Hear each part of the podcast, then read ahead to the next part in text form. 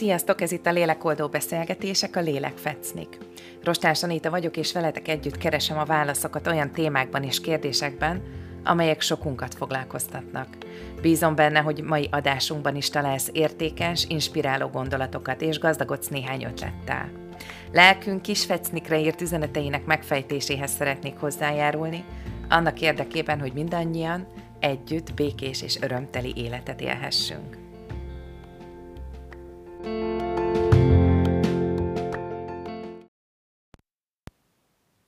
Sziasztok, Rostás Anita vagyok, ez itt pedig a Lélek Fecnik.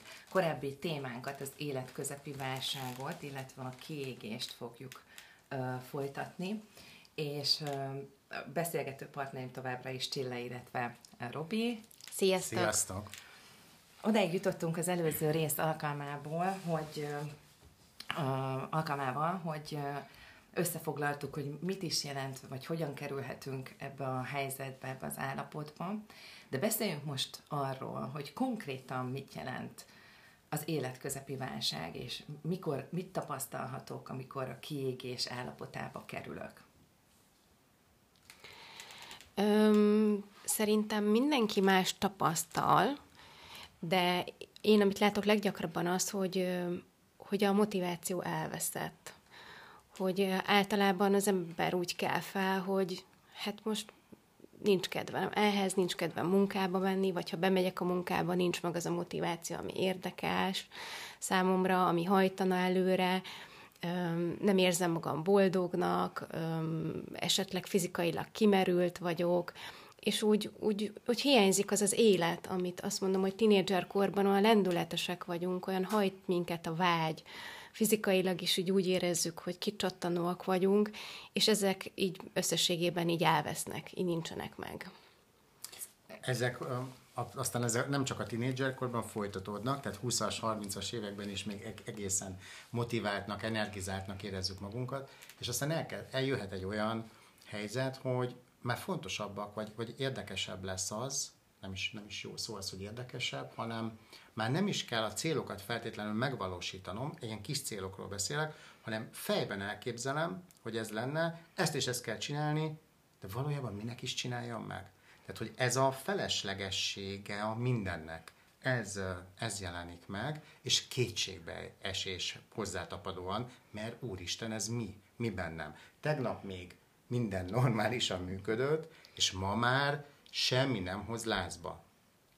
Ez az egyik ilyen. És szerintem ennek a helyzetnek még az is ismertető jele, hogy eszköztelennek érzem magam.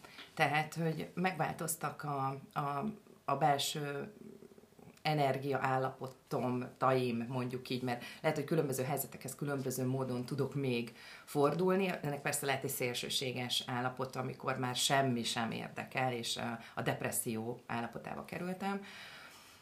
De hogy azért vagyok már abban, tehát hogy azok, amit elmondtatok, hogy erőtlenné válok, meg kedvetlenné, meg érzelemmentessé már nagyon sokszor, de hogy valójában azért történik ez, mert hogy ezt a helyzetet, ettől lesz ez válság, hogy én ezt nem tudom kezelni. Én úgy érzem, hogy nincs ehhez semmiféle tudásom, eszközöm, képességem, fizikai erőm, mentális állapotom, elgyengültem, elértéktelenedtem, tehetetlenné váltam, és kész, lehúzom a rolót, nyek.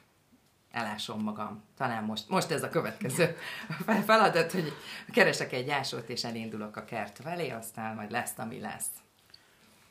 Igen, mert ilyenkor ugye az történik, hogy a feszültség megjelenik bennünk, hogy ez így nem jó, ahogy van, ez így nem oké, elvágyódunk, vagy éppen nem motivál bennünket semmi.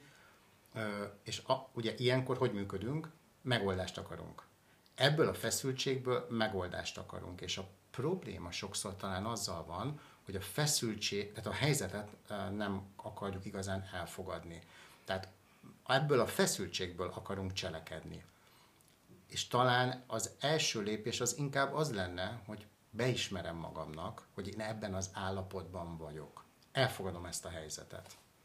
Igen, ez nagyon fontos szerintem is, hogyha én szeretem ezt így a testre letükrözni, mert szerintem az egyszerű és érthető, hogy a testi tünet is, amikor megjelenik, annak van egy előkészítő fázisa. Az nem csak így hip-hop megjelenik. Lehet, hogy egyik nap arra ébredünk, hogy úristen, ez fáj, az fáj, de hogy azért annak voltak előjelei, amire még nem figyeltünk oda. És pont ma van az a fordulópont, mikor már annyira erős, hogy most már figyelnem kell rá. Úgyhogy ugyanez zajlik lelki szinten is szerintem, ez a krízis kialakulásának már van egy folyamata, és egyszer csak csúcsosodik. És ahogy a testnél is szerintem nagyon fontos megfigyelni ezeket a jeleket, hogy mik voltak azok a jelek, amik ide vezettek, és amikor megtörténik a felismerése, hogy hú, ez most már nagyon fáj, vagy valamit érzek, hogy a testemben történt változás, akkor amit Robi említettél, hogy ne kétségbeesés legyen, hanem legyen egy képünk arról, hogy mi vezetett idáig, szerintem fontos ennek a felismerése, és ezután lehet majd konkrét lépéseket tenni, hogy én tudok ezen változtatni. Szerintem ez is fontos, hogy legyen képem, hogy tudok változtatni, hogy hogyan tudok változtatni, és aztán jön a cselekvés, ami a legfontosabb lesz, hogy meg is kell tenni ezeket a változásokat. Gondoljatok arra, bocsánat, hogy szabadba vágtam, vagy még abba sem, csak levegőt tudtál venni, hogy azért ez egy nagyon nehéz önreflexió. Tehát, hogy azért, amikor az ember ezt el kell, hogy kezdje, és gyakorolnia kell, akkor nagyon sokszor könnyebb egy kicsit mondjuk így tagadnunk, vagy úgy mondani, hogy ez nem is annyira fájdalmas, vagy ez nem is olyan nehéz, mert ezt még meg tudom csinálni, hiszen ott van bennem az akarás, mert még akkor van bennem egy kis lendület. De ez a sokszori tagadás eredménye lesz tulajdonképpen az, hogy egy olyan feszültség halmozódik fel, torlódik fel bennünk, amihez már valóban nem tudunk hozzányúlni, hozzáférni egyedül.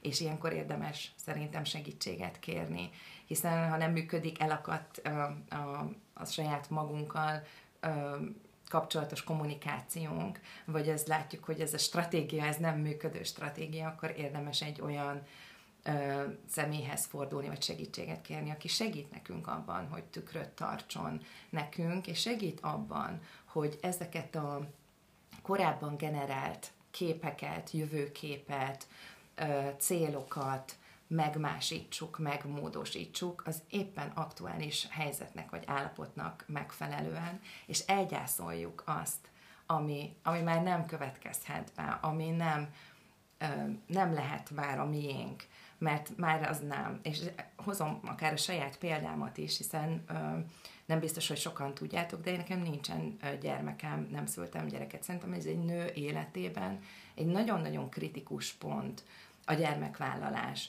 Egyrésztről, hogy akarok egy gyermeket vállalni, nagyon sok 30-assal találkozom, akik akár terápiában, akár a csoportokban felteszik ezt a kérdést, vagy modellezés témájában hozzánk, hogy hát én most nem tudom, hogy most legyen gyerekem, vagy ne legyen gyerekem. Szerintem már ez az is egy fordulópont, ez is egy krízis, ez is egy válság. A következő az, hogy mi van akkor, ha nem esek teherbe? Mi van akkor, amikor az egészségügyi állapotom, vagy esetleg a párkapcsolat hiánya okozza, vagy annak a rendezetlensége, a boldogtalanságom áll ennek a hátterében, vagy egyszerűen nem úgy jött ki a lépés, mondjuk ezt így nagyon pestiesen, hogy nem kerültem abba a helyzetbe, abba az állapotba, amikor felelősségteljesen tudtam volna hozni egy olyan döntést, vagy vállalni egy gyermeket bármi áron, mert természetesen az ember bármikor vállalhat, akár még egyedül is, vagy hozhatja magát olyan helyzetben, mondjuk így, hogy akár egyedül is megszüli a gyermeket, de hogy van olyan, amikor egyik sem történik meg, és ez is szerintem egy nagyon fontos dolog. Az én személyes életemben ez egy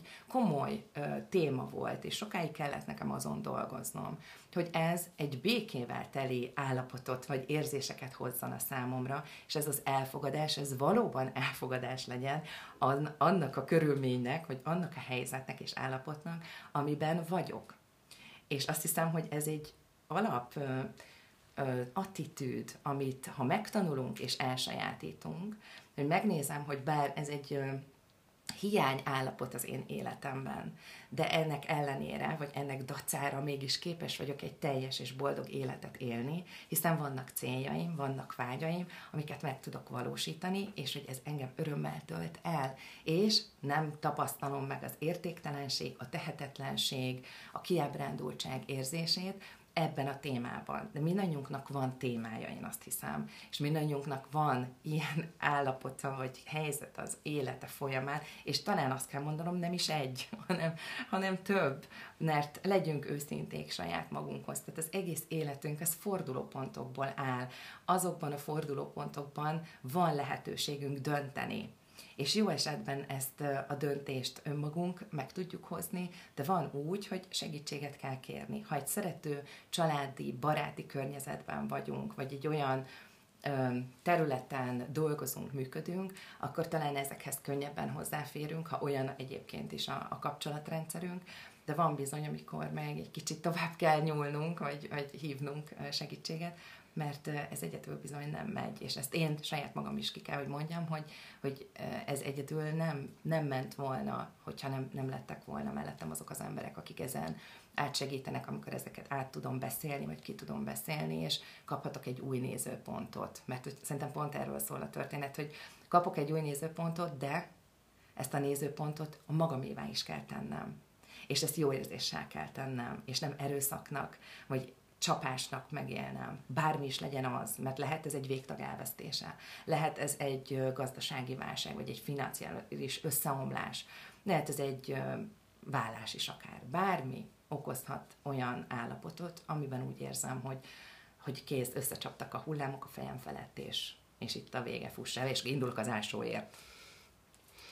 Igen, és említetted, ez a rugalmasság megint csak tulajdonképpen ez a központi kérdés.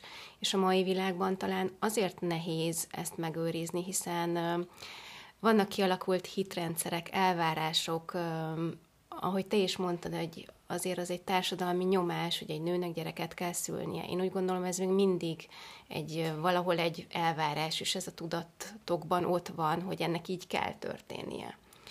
És ha valaki ezen változtatni akar, és már mondjuk magában érzi azt, hogy ő nem teljesen azonosul ezzel a nézettel, de kívülről még ezt kapja. És ezt így egyedül, mikor önmagamban már lehet, hogy felismertem, hogy megjelent egy érzés, de a környezetemben még mindig egy másfajta nyomást tapasztalok, ez szerintem egyedül nagyon nehéz. A saját belső hangomnak teret adni, hogy de én máshogy vagyok vele, én kiállok érte. Úgyhogy abszolút egyet tudok érteni, hogy a segítség az nagyon fontos, szükséges is, és ezt a rugalmasságot megőrizni, meg esetleg néha ellenmenni ezekkel az elvárásokkal, azért ez egy nem könnyű dolog. Egy új, ehhez kapcsolódó szempontot hoznék be, az életközepi válsághoz kapcsolódóan, amiket most említettetek, hogy Anita, te mindmentek keresztül, egyetértek, hogy ez egyénileg nehéz, és még a segítőn túl, tehát a külső segítségen túl én a közösségeknek az erejére hívnám fel a figyelmet. Tehát, hogy azért annak, hogy hasonlóan gondolkodó, vagy hasonlóan működő emberekkel vegyem magam körül, tehát az életközepi válsághoz ez annyiban is kapcsolódik, hogy ha valaki ezen a folyamaton átmegy, akkor úgy tűnik, hogy a körülötte levő emberek is adott esetben kicsit átrendeződnek, tehát barátságok elmúlnak, újak születhetnek, mert egészen másképpen működöm akkor, amikor már tudok ezekből igazán táplálkozni, az aktuális élethelyzetemnek megfelelően, nem feltétlenül ugyanazon az eseménysorozaton megy át a másik, de van egy összekacsintásunk abban, hogy te is átmentél, és te is megküzdöttél a saját csomagoddal, és én is, vagy legalábbis valahol tartasz benne, és túl a professzionális segítőn azért ennek a közösségnek, vagy baráti társaságnak, vagy összekapcsolódó kis csoportnak az erejére is felhívnám a figyelmet, hogy azért ez, tehát ilyesmi már nagyon elérhetős, vagy sokfelé elérhető, hogy persze ez a legnehezebb ilyenkor mondjuk társaságba menni, de egyszerűen egy biztonságos környezetben, ahol én meg tudom mutatni azt, hogy én min megyek keresztül, azért annak van ereje, vagy lehet ereje. És amiről beszéltünk szerintem, bár nem konkretizáltuk ennyire pontosan, de tulajdonképpen ez arról szól, hogy ez egy értékválság is egyúttal. Aha. Meg kell, hogy változzon az értékrendem, amit eddig fontosnak, szükségszerűnek, vagy éppen értékesnek tartottam és gondoltam, az már lehet, hogy nem is annyira értékes és fontos. Tehát ez, amikor a gondolkodásomat is, a cselekvésemet is kell rugalmasítani, az pont erről szól, hogy az az érték, ami eddig jelen volt képként, akár célként, vagy vágyként az életemben, az...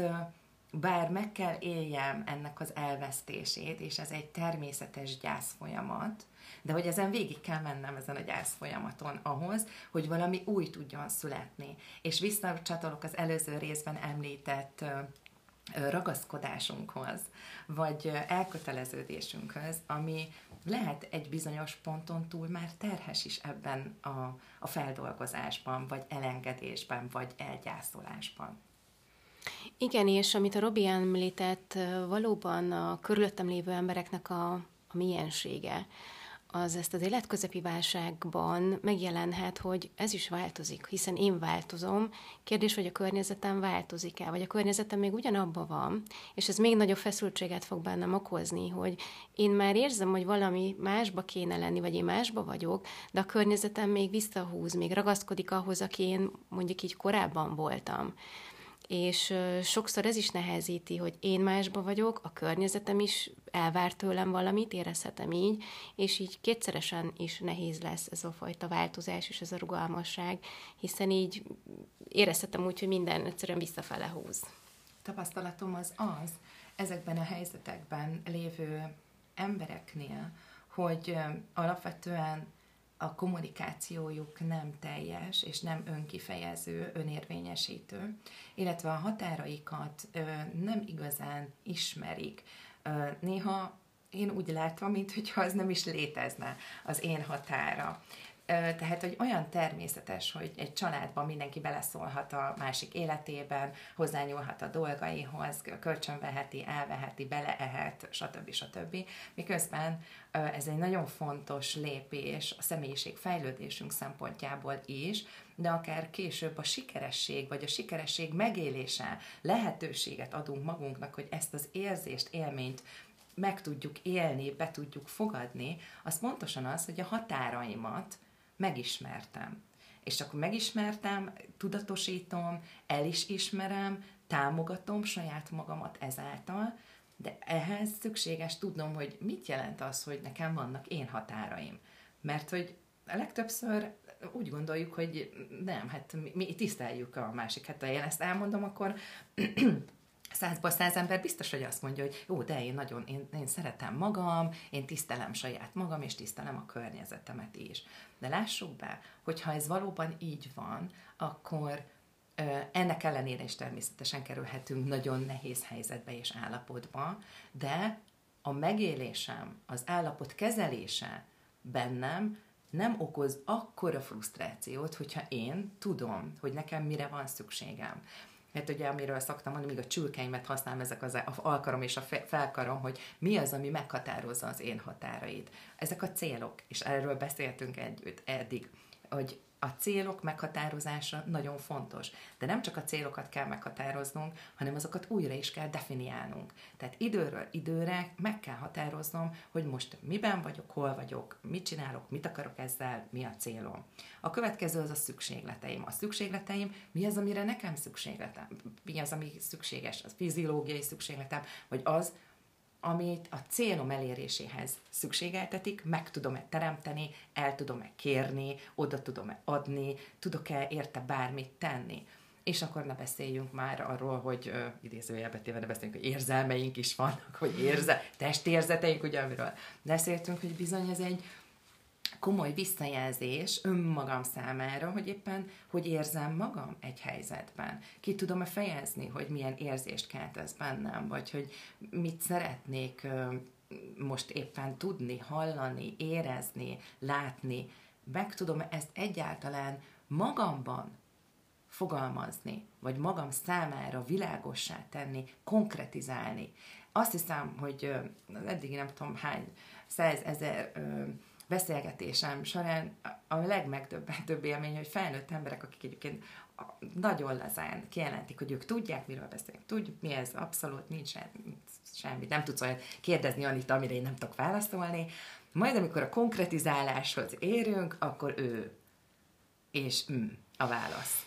Szóval igen. Azt hiszem, hogy ez, amikor eszközöket szeretnénk adni, vagy segítséget valakinek, és önmagunkkal szemben is őszinték lenni, és amiről beszéltünk, hogy elfogadni ezt az állapotot, ez a valság, hogy ez van, és kész, nincs mit tenni, akkor bizony nagyon piszok módon őszintének kell lennünk saját magunkkal, és én szókimondónak. És azt, amit mondasz, ugye ez az a fázisa már az életközepi válságból való kimenetelnek, amikor már a vansággal, tehát a helyzet elfogadásán túl vagyunk, és itt már egy megoldásból beszélsz, tehát már mondod azt, hogy tehát hogy például a határok kérdése mennyire fontos.